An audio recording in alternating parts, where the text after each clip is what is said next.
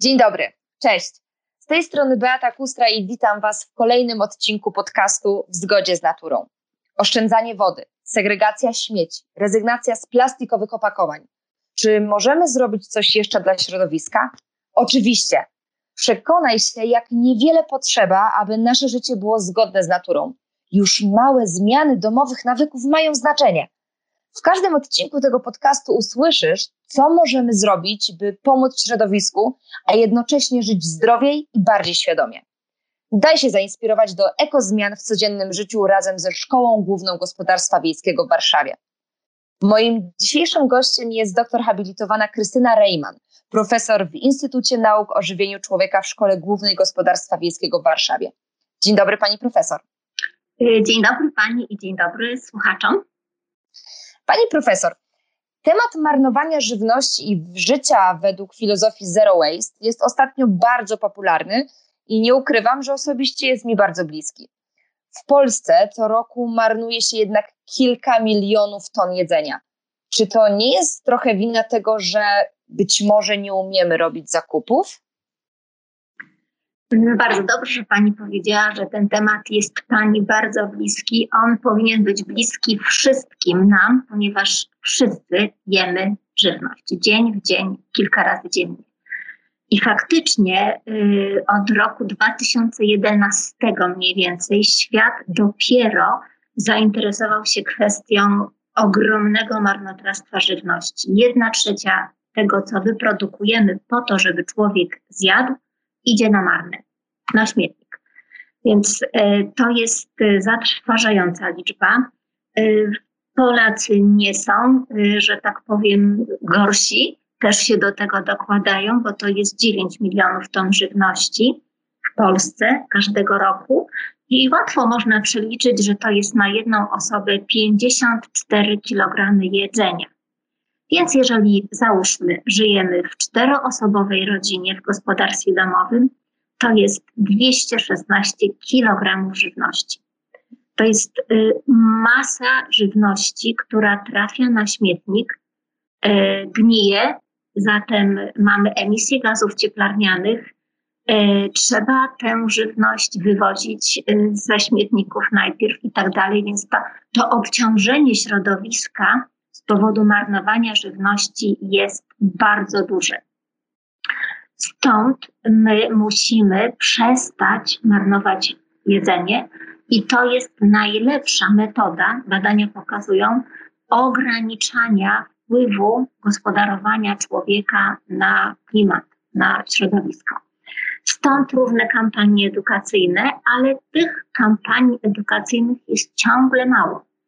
E, to nie trafia ciągle do wszystkich i niemarnowanie żywności właściwie pozostawiamy organizacjom pozarządowym, blogerom. E, to jest, to, to żyje w internecie. E, więc dobrze, że są audycje w radiu, że mm, także dzięki Bogu w ubiegłym roku wreszcie nasz Sejm też przyjął ustawę o, i podpisał ją prezydent o niemarnowaniu y, żywności, o ograniczaniu y, marnotrawstwa w sklepach, na razie tych większych, ale za dwa lata będzie już obowiązywało to wszystkie sklepy, więc dobrze, dzieje się. I może jeszcze jedno powiem y, tytułem wstępu. Za chwilę, dokładnie za tydzień, jest 29 września. I po raz pierwszy będzie ten dzień celebrowany, obchodzony, albo będzie się dużo mówić na temat y, marnowania żywności i konieczności niemarnowania. Dlatego, że y, FAO, czyli Światowa Organizacja do Spraw Wyżywienia i Rolnictwa, y, nazwała ten dzień jako Międzynarodowy Dzień Świadomości Marnotrawstwa Żywności. Y, na, w naszych mediach to troszeczkę zostało przetłumaczone inaczej mówi się o Międzynarodowym Dniu Walki z Marnotrawstwem Jedzenia. Mnie się wydaje, że nie można walczyć tylko przez jeden dzień. My musimy walczyć przez okrągły rok. Dlatego ta nazwa bezpośrednio tłumaczona z angielskiego, że to jest Międzynarodowy Dzień Świadomości Marnotrawstwa Żywności, jest moim zdaniem nieco lepsze. a marnujemy, jak już powiedziałam, zatrważające ilości. No i teraz odpowiadając na Pani pytanie, jak powinniśmy robić zakupy, no to jest prosta odpowiedź. Mądrze i w sposób odpowiedzialny, bo jesteśmy odpowiedzialni i za swoje pieniądze, to boli, jak wyrzucamy pieniądze. Badania pokazują, że właśnie nasi respondenci w różnych badaniach, które robimy tu w Instytucie, e, nie, pierwszą dla nich sprawą jest zmarnowanie pieniędzy, a dopiero drugą, trzecią kwestie środowiskowe. Więc odpowiedzialnie za własną kasę, ale także odpowiedzialnie za środowisko. Zatem po pierwsze, to jest y, powtarzane wielokrotnie, ale to nie działa. Nie wolno robić zakupów, jak ma się pusty żołądek, jak człowiek jest głodny. Chyba, wie, chyba nie jeden raz się wszyscy na tym złapaliśmy, prawda?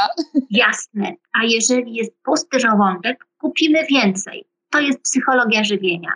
Nie ma opcji, żebyśmy więcej nie kupili.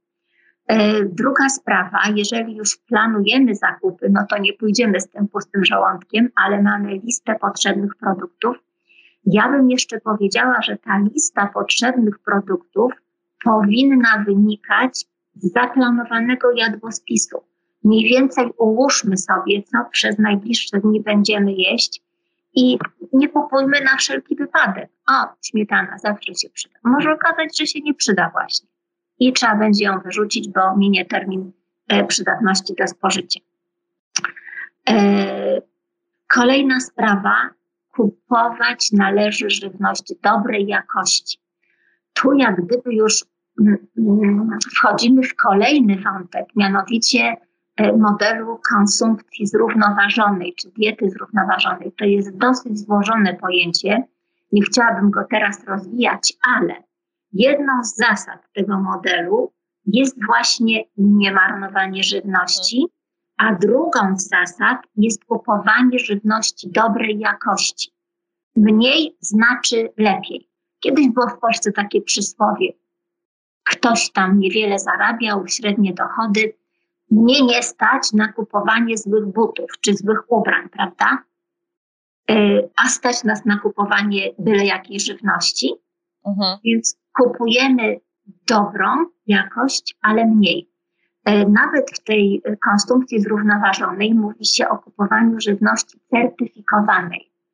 E, ja wiem, że to jest kwestia ceny, że nie każdego znać na żywność produkowaną metodami ekologicznymi, ale spójrzmy, jak dużo produktów, także w sklepach dyskontowych, które Polacy polubili, ma certyfikaty a to chroniona nazwa pochodzenia, a to UTZ, a to na przykład ryby. Coraz więcej y, ryb y, ma znaczek MSC, czyli łowione były w zrównoważonych, czyli nieprzełowionych basenach i tak dalej, i tak dalej. Więc naprawdę to są podstawowe trzy zasady. Jeszcze czwarta zasada.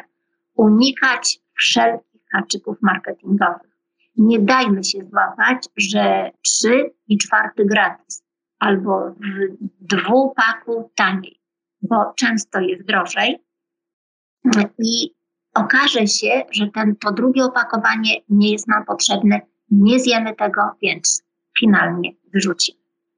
Dla mnie dziś kluczowe jest to, co pani profesor powiedziała, czyli starajmy się kupować tą żywność z certyfikatami i oczywiście to wiąże się z większą ceną, ale czy to też nie jest powiązane z tym, co pani profesor powiedziała na samym początku? Kupujmy mądrze, rozsądniej, rozważniej i kupujmy mniej. Więc chyba jeżeli będziemy kupować mniej, to będzie nas też stać, przynajmniej w jakiejś części, żeby dopłacić te pieniądze i kupić mięso, żywność yy, lepszej jakości. Czy, czy myślę dobrze, czy się mylę? Jasne, bardzo dobrze pani myśli, doskonale, bo naprawdę jeżeli kupimy dobrej jakości mięso, rybę, jajka, to one będą smakować. My będziemy wiedzieć, że to jest naprawdę dobra żywność. E, a przecież nie musimy jeść trzy razy dziennie mięsa, czy, czy nawet codziennie, e, bo my musimy jeść przede wszystkim rośliny. Człowiek nie jest drapieżnikiem, zatem e, my powinniśmy odżywiać się przede wszystkim produktami pochodzenia roślinnego, y, które generalnie są bardziej trwałe niż e, właśnie te produkty pochodzenia zwierzęcego. Więc mniej, ale dobrej jakości. To jest bardzo ważna zasada. Też tak sobie myślę, że jeżeli właśnie chodzi o warzywa czy, o, czy owoce, w nawiązaniu do tego, co mówi pani profesor, czyli że przede wszystkim nasza dieta powinna skupiać się na owocach i warzywach, no to przecież myślmy o tym, e, co nam daje dany sezon, co nam daje dany miesiąc, z czego jakich owoców i warzyw chyba jest najwięcej obecnie na targach i, i placach. Mhm. Przecież mhm. jeżeli jest sezon na przykład obecnie na dynię, to ta dynia jest tańsza, tak? Mhm. I jest w ogromnym wyborze. Jest Dokładnie. wiele różnych odmian i, i na, za każdym razem można coś innego z takiej dyni zrobić. Ale faktycznie kupowanie sezonowe, to idźmy dalej, lokalne, tak? Czyli Dokładnie nie kupujemy gdzieś tam za granicą, to zostało wyprodukowane, przywiezione do Polski, tylko to zostało tu wyprodukowane. A czy naprawdę ludzie muszą dzisiaj kupować ananasy w polskich sklepach? No, to jest jakieś nieporozumienie. To jest wszystko na, na y, szkodliwe dla środowiska, bo te ananasy musiały do nas przylecieć samolotem, przyjechać, wszystko jedno samochodem to jest ogromne obciążenie. Więc zdecydowanie sezonowe, lokalne i warzywa i owoce można spokojnie przechować.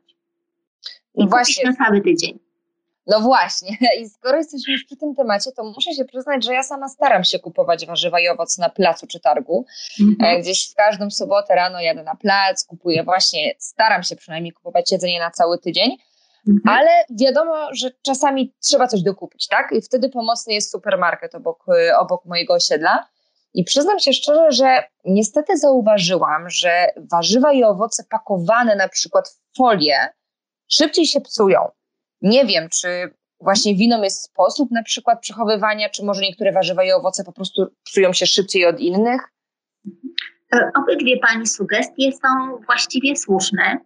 E, dlatego że wśród e, wielu różnych gatunków warzyw i owoców mamy takie bardziej trwałe i te mniej trwałe, czy też nietrwałe, prawda? Mhm. Dlatego jak marchewkę czy dynię zbierzemy teraz, jesienią, to właściwie jemy to przez cały rok, do następnych zbiorów. Ale sałaty nie da się przechować, czy natki Dokładnie. prawda? W związku z tym, jeżeli robimy takie zakupy większe, i będą w y, koszyku właśnie o warzywa, owoce trwałe i nietrwałe, to starajmy się przede wszystkim najpierw wykorzystać te nietrwałe. Tak? Czyli w pierwszych dniach po zakupie to będą te nietrwałe, a w drugiej kolejności te, które można troszeczkę dłużej przechować. Bo wa ważny jest także oczywiście sposób przechowywania, dlatego że y, produkty typu warzywa, owoce, e, one dalej żyją. One mają, one wciąż oddychają, zachodzą procesy transpiracji, czyli wydalania pary, tak, skrapla się na tej folii, w której są zapakowane mhm. woda i tak dalej. W związku z tym mm, wymagają przechowywania chłodniczego. Pomidorów nie musimy wkładać do lodówki, broń Boże, ale sałatę oczywiście tak, czy, czy jarmuż, czy, czy wszystko co zielone, to właściwie wymaga y, lodówki. E, folia zabezpiecza z kolei te warzywa przed wysychaniem, bo w lodówce panuje suche powietrze, e, ale z drugiej strony też zatrzymuje wilgoć, czyli ta woda będzie powodowała, że szybciej będą się rozwijać procesy gnicia, że będą rozwijać się pleśnie, no i w efekcie warzywa będą się psuć. No właśnie, to może w końcu pani profesor odpowie na pytanie, które mnie nurtuje. Tak? I sprawa, która naprawdę jest dla mnie mm, zawsze okropna. To znaczy, kupuję jarmuż, kupuję roszponkę. I po kilku dniach, nawet jeżeli tego nie otworzę i leży to w lodówce, jest to zgniłe, już zaczyna śmierdzić, takie mhm. spocone. Jak w takim razie właśnie takie zieleniny e, powinniśmy przechowywać? Powinniśmy je umyć i prze, przełożyć mhm. do jakiegoś innego opakowania? Mam podejrzenie.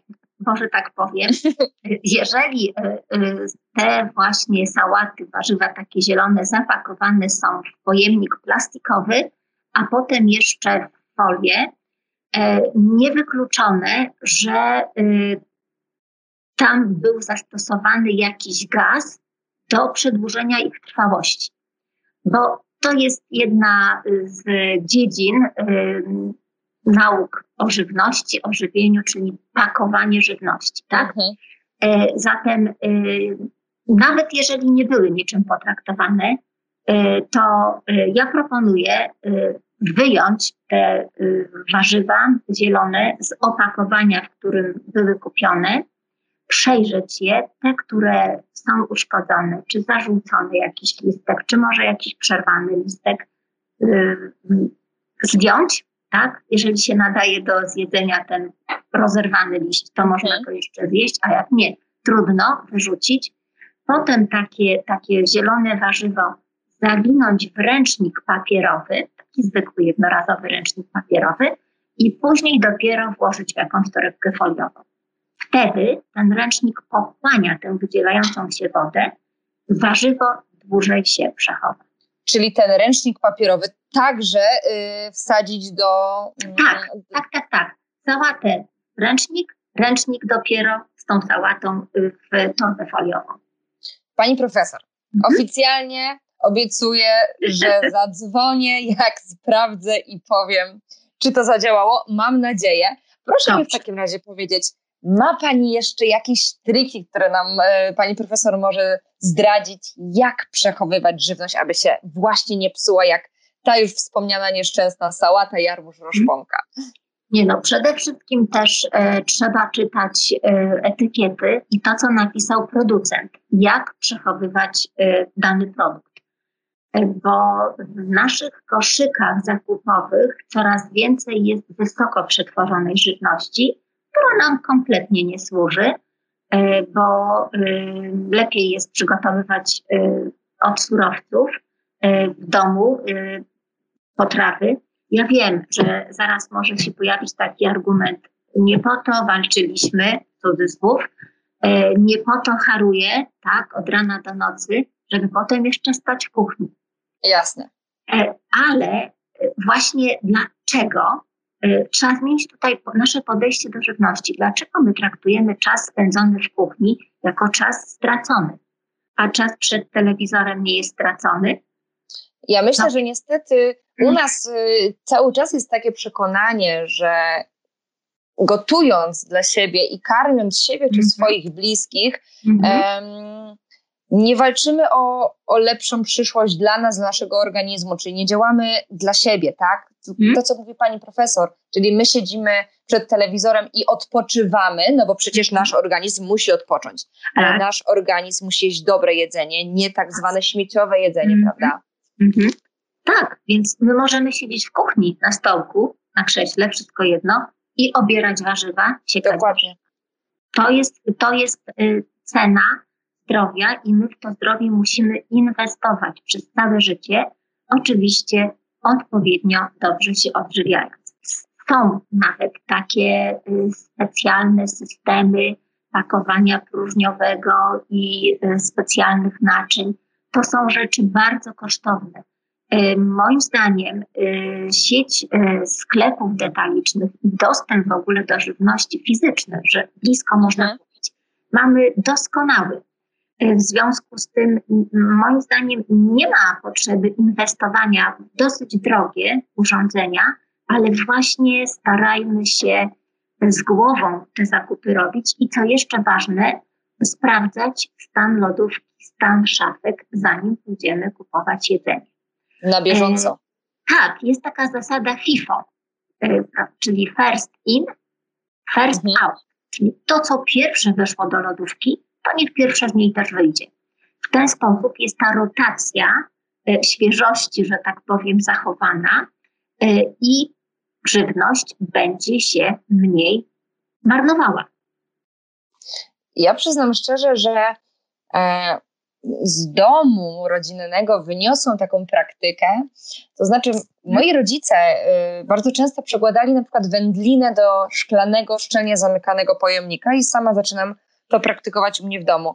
I y, mhm. tak jak pani profesor przed chwileczką powiedziała, że oczywiście te wszystkie pojemniki e, specjalnie e, wytworzone z jakimś specjalnym systemem, który ma mhm. bardzo długo utrzymywać świeżość danej, danej potrawy czy właśnie wędliny są ogromnie kosztowne, tak. ale wydaje mi się, że jakieś takie właśnie mikronawyki, chociażby przekładanie po prostu do zwykłego szczelnego pojemnika, to chyba są dobrymi nawykami, prawda?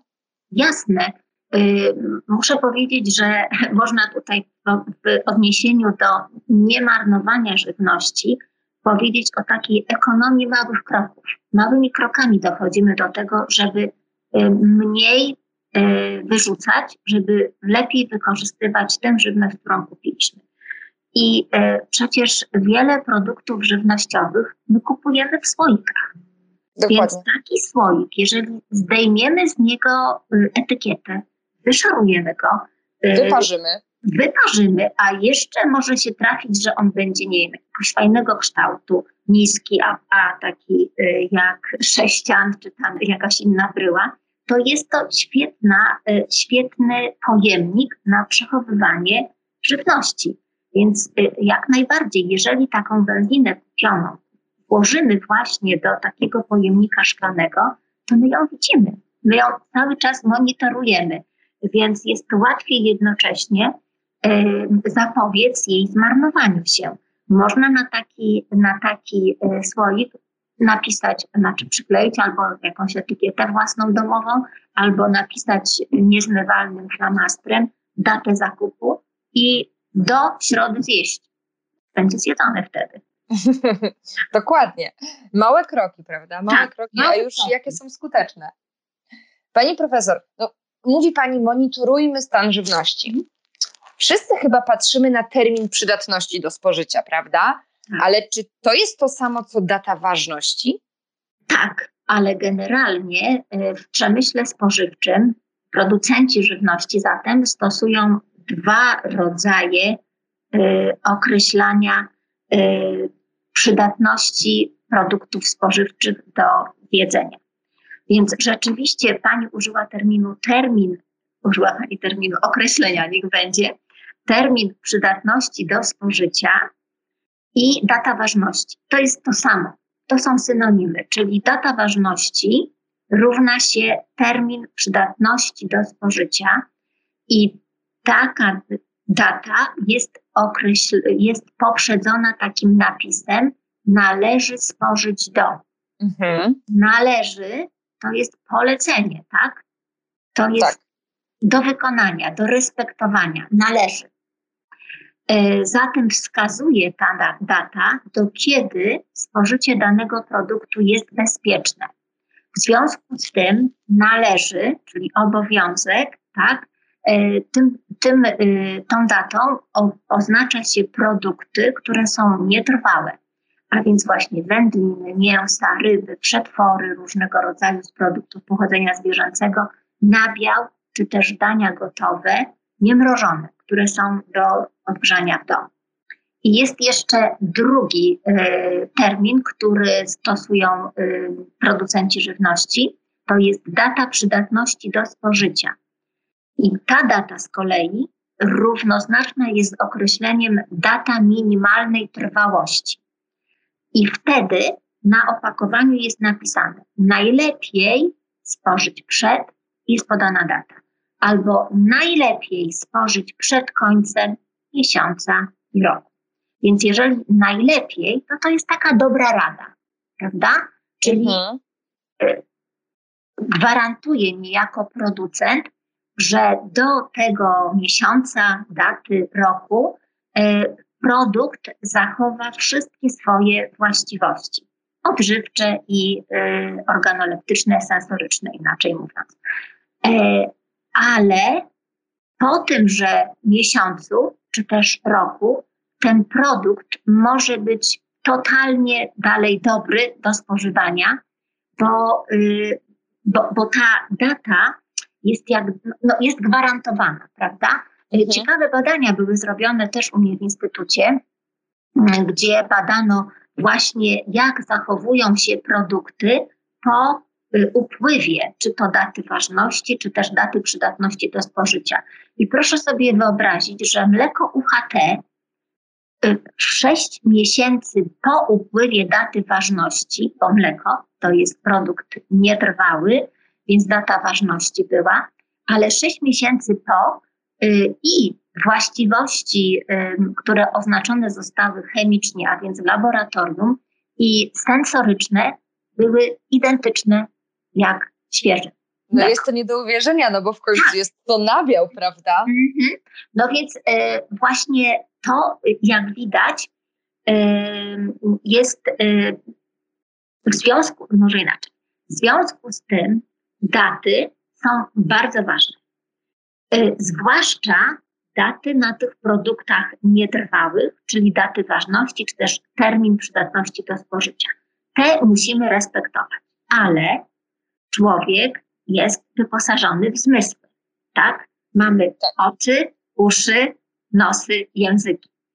W związku z tym, jeżeli kupiliśmy mleko, nawet nie UHT, ale niech będzie pasteryzowane, które rzeczywiście ma tę datę yy, ważności znacznie krótszą niż takie mleko UHT, yy, czyli yy, które nie wymaga warunków chłodniczych, więc po pierwsze, to mleko pasteryzowane, powiedzmy w butelce kupione, yy, stało w lodówce. Był zachowany łańcuch chłodniczy, czyli natychmiast ze sklepu, tak, z lady chłodniczej, przywiozłam je do domu, włożyłam do, może w torbie termicznej, niech będzie, zimą nie ma problemu, włożyłam do lodówki i ono cały czas stało w tej lodówce, e, to wyjmuję je i patrzę, aha, dwa dni po terminie, tak, po dacie ważności. Mhm. Okej, okay, to włączam oczy. Wygląda dobrze odkręcam Wącha. Tak, i włączam uszy. Czy nie słyszę jakiegoś dziwnego odgłosu? Znowu oczy. Co się dzieje na powierzchni pod, y, pod, pod nakrętką? Potem nos, wącham, tak? Wreszcie łyżeczkę i spróbuję.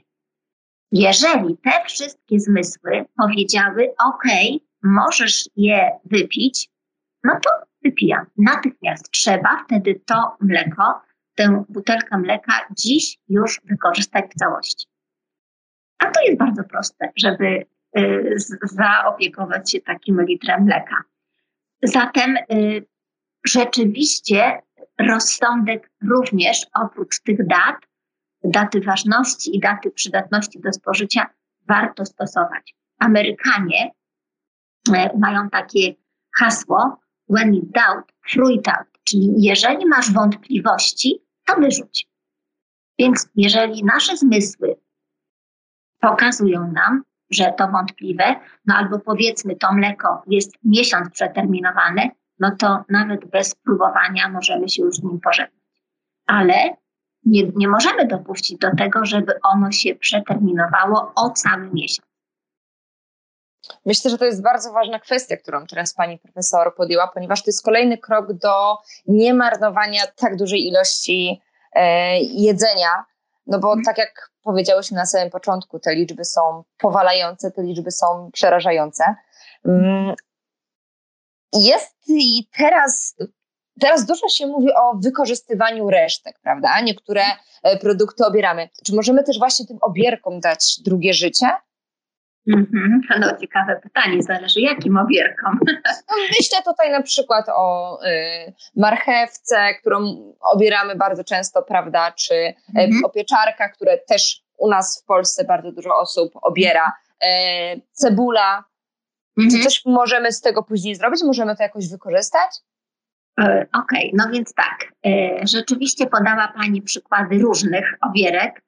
E, jeżeli się decydujemy na obieranie marchewki, a zatem wszystkich innych korzeniowych warzyw, łącznie z ziemniakami, to można je wyszorować e, bardzo dokładnie e, i ugotować w mundurkach. Więc kiedy musimy obrać już te warzywa, zwłaszcza w styczniu, w lutym, kiedy nie są już tak świeże jak teraz, bo są przechowywane oczywiście, no to trzeba się zaopatrzyć w dobrą obieraczkę do warzyw. To znaczy taką, która obiera bardzo cienko. Można taką kupić. Więc e, to pozwoli nam na, na zminimalizowanie masy obierek, które wyrzucamy. E, pewne obierki, na przykład z jabłek, można wykorzystać do zrobienia octu jabłkowego, który potem będziemy wykorzystywać do przygotowywania różnych sałatek, surówek, do zakwaszania potraw generalnie. E, jeżeli teraz obieramy ogórki świeże, możemy sobie zrobić z nich maseczkę. Ale naprawdę nie chodzi o to, żebyśmy my te obierki w jakiś sposób przechowywali, zamrażali, bo, jak, bo my musimy mieć na celu przede wszystkim e, ratowanie żywności, tak? Więc jeżeli obróbka wstępna, obieranie, no jest zwyczajem, tak? E, I tak jak powiedziałam, e, przechowujemy te warzywa dłużej, więc faktycznie trzeba je już później obrać. Ale zacznijmy właśnie od tego, żeby nie wyrzucić, nie wiem, ostatniego śledzia z opakowania, czy żeby nie wyrzucić resztek potrawy, która była na obiad, czy na przykład dziecko przyniesie z domu e, ze szkoły nadgryzioną kanapkę czy nadgryzione jabłko. To wszystko można jeszcze wykorzystać. Mam wrażenie, że naprawdę coraz więcej osób myśli o sposobie żywienia i właśnie nie marnowaniu jedzenia. Jest -hmm. na przykład wiele grup w mediach społecznościowych, na których prywatni ludzie, czy nawet też większe firmy czy restauracje ogłaszają, że mają jakieś jedzenie do oddania. Mhm. To chyba jest dobry i pokrzepiający znak, prawda?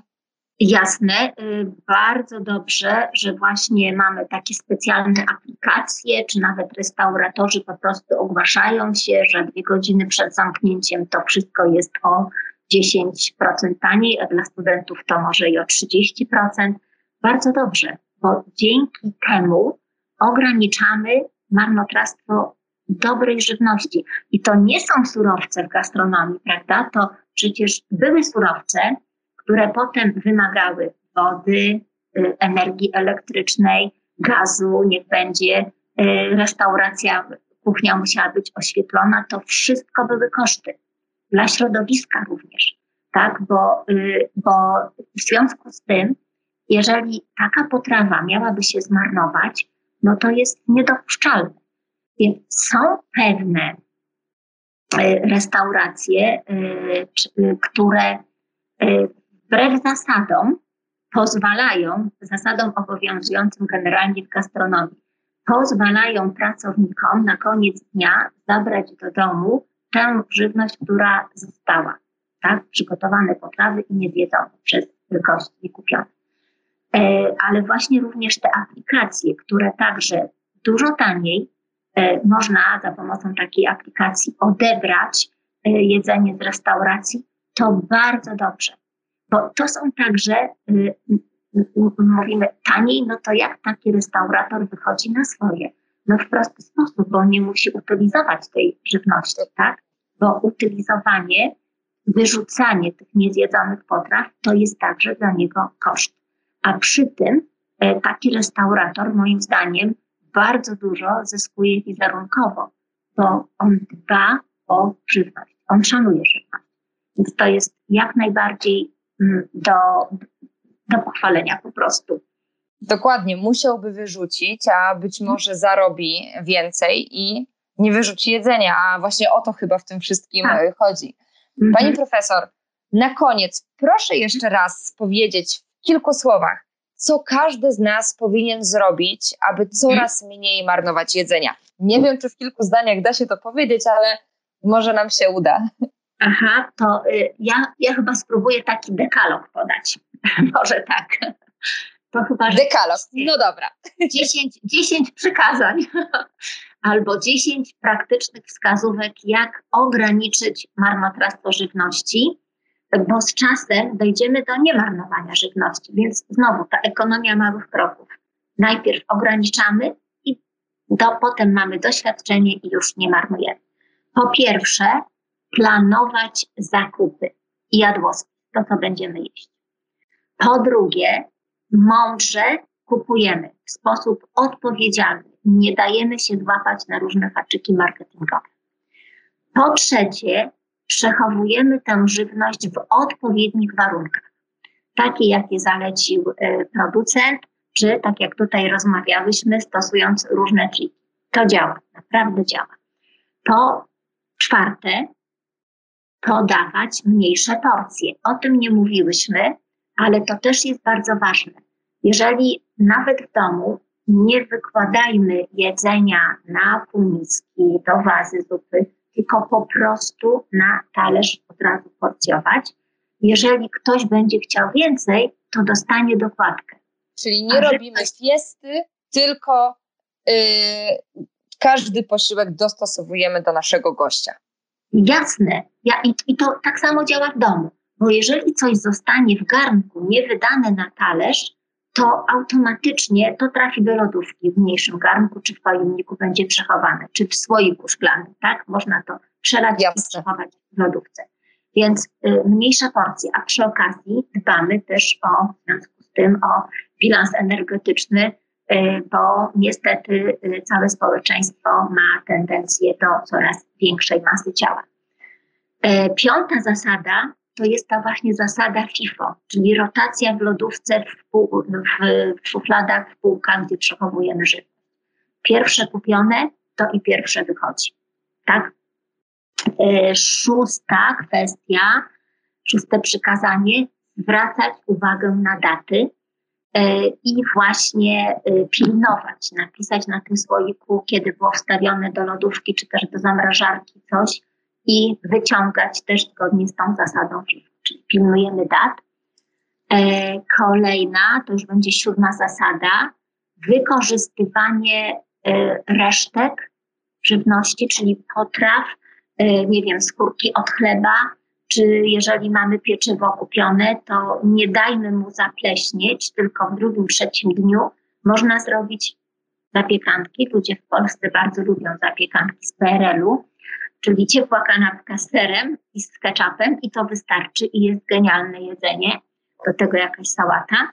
E, następnie, co ważne, też tutaj nie było czasu, e, na tę kwestię e, trzeba dbać o higienę w kuchni, higienę rąk, higienę wszystkich urządzeń, które używamy do przygotowywania pożywienia, także mycie lodówki e, i tak dalej. Więc higiena automatycznie przedłuża e, życie żywności. Dziewiąta zasada to trzeba się dzielić z nadmiarem pożywienia z innymi. Z rodziną, z sąsiadami, z przyjaciółmi, ze znajomymi, a jeżeli i tu nie zostanie zagospodarowane, no to jeszcze można odnieść żywność do jadłodzielni. Co także jest opcją na niezmarnowanie, jeżeli mamy taką jadłodzielnię gdzieś w pobliżu. No i dziesiąta zasada to właśnie pokochaj żywność i pokochaj yy, kuchnię, bo wtedy zdecydowanie więcej myślimy o jedzeniu, o zdrowym jedzeniu, o dobrym jedzeniu, i to wychodzi nam zdrowie. No, pani profesor, mhm. przyznam, że ten dekalog powinien znać na pamięć chyba każdy. Mhm. E, na szczęście ten dzisiejszy odcinek będzie można odsłuchać wiele razy. Mm, ja ze swojej strony bardzo dziękuję za dzisiejszą rozmowę. Przyznam szczerze, że wiele się nauczyłam i będę bardziej świadomie, na pewno bardziej świadomie robić zakupy i planować posiłki, także dziękuję.